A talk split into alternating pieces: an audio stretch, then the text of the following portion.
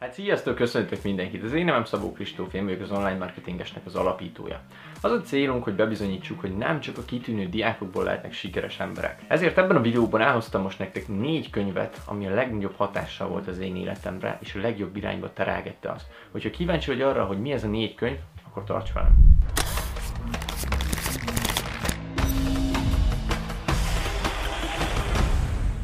Az első a Gazdag papa, szegény papa Robert Kiyosakitól. Ebből a könyvből megtanultam, hogy mi a különbség az alkalmazotti és a vállalkozói lét között.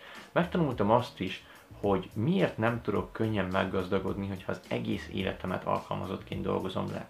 Illetve megtanított arra is, hogy a gazdagok általában olyan dolgokra költenek, ami több pénzt termel nekik és több pénzt tesz az ő zsebükbe, míg a szegények általában olyan dolgokra költenek, ami pénzt visz el a zsebünkből. Mint például egy á em gés merci, vagy egy Gucci pulcsi, vagy akármi, ami igazából semmi újat nem termel, csak pénzt veszel a zsebedből, egy e kú boostot ad neked. A második könyv volt Gondolkodj és gazdagodj Napóleon Hill-től. Nagyon-nagyon jó ez a könyv, hiszen úgy van megírva, hogy mindegy, hogy milyen tudatossági szinten vagy, nagyon sok értéket ad neked, és éppen miatt lehet, hogy te máshogy értelmezed, mint ahogy a barátod fogja értelmezni.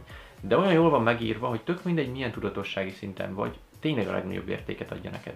Az egész könyv arról szól, hogy hogyan tudsz egy vágyból, vagy ahogy ti hívjátok, álomból célt vagy tervet alakítani. Tehát konkrétan lépésről lépésről leírja.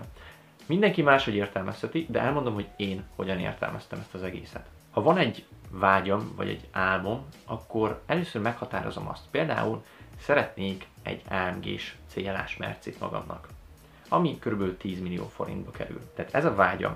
Utána megnézem azt, hogy honnan tudnám ezt a tíz millió forintot előteremteni. Itt változik a vágy céllá. Megnézhetem, hogy elmegyek pluszba dolgozni valakihez, mint alkalmazott, vagy esetleg továbbfejlesztem a vállalkozásomat.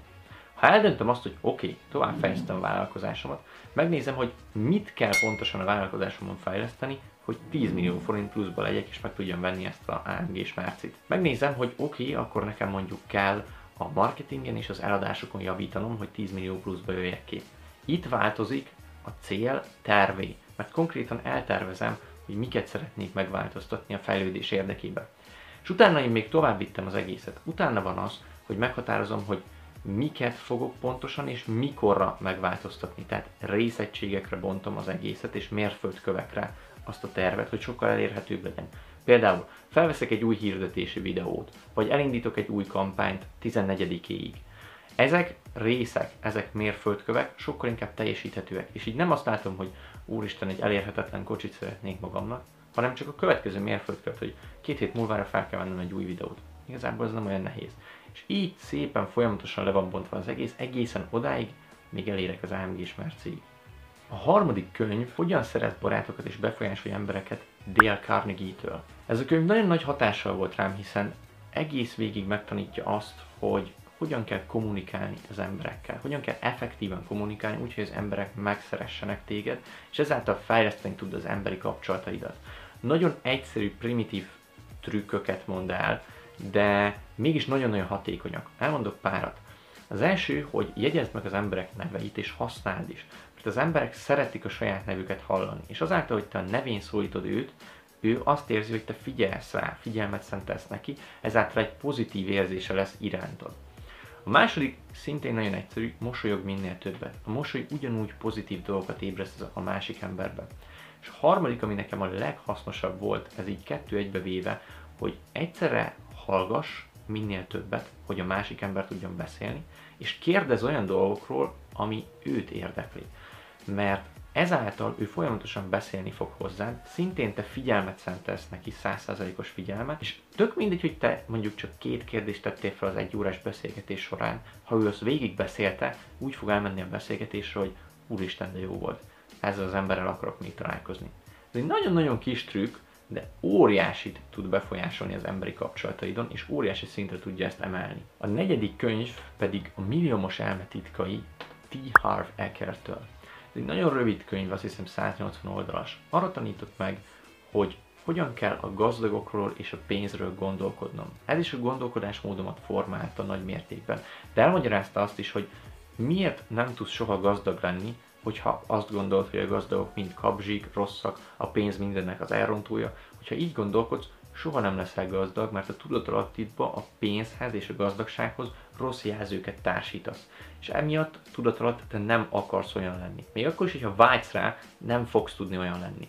És épp ezért elmagyarázta, hogy például a gazdag embereknek a nagy része megbízható, hiszen nem bíztak volna rá ekkora vagyont különböző emberek, hogyha nem lenne megbízható. És azt is elmagyarázta, hogy nagyon fontos, sok mindent megtanulsz ugye a szüleitől. És ha a szüleitől ezeket a rossz dolgokat megtanultad, akkor hogyan tudod azokat levetni?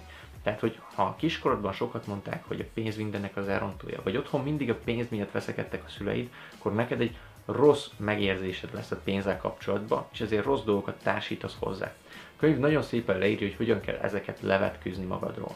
Tehát ez volt ez a négy könyv, amiből személy szerint én a legtöbbet tanultam az elmúlt időben. Viszont van egy jó hírem is neked.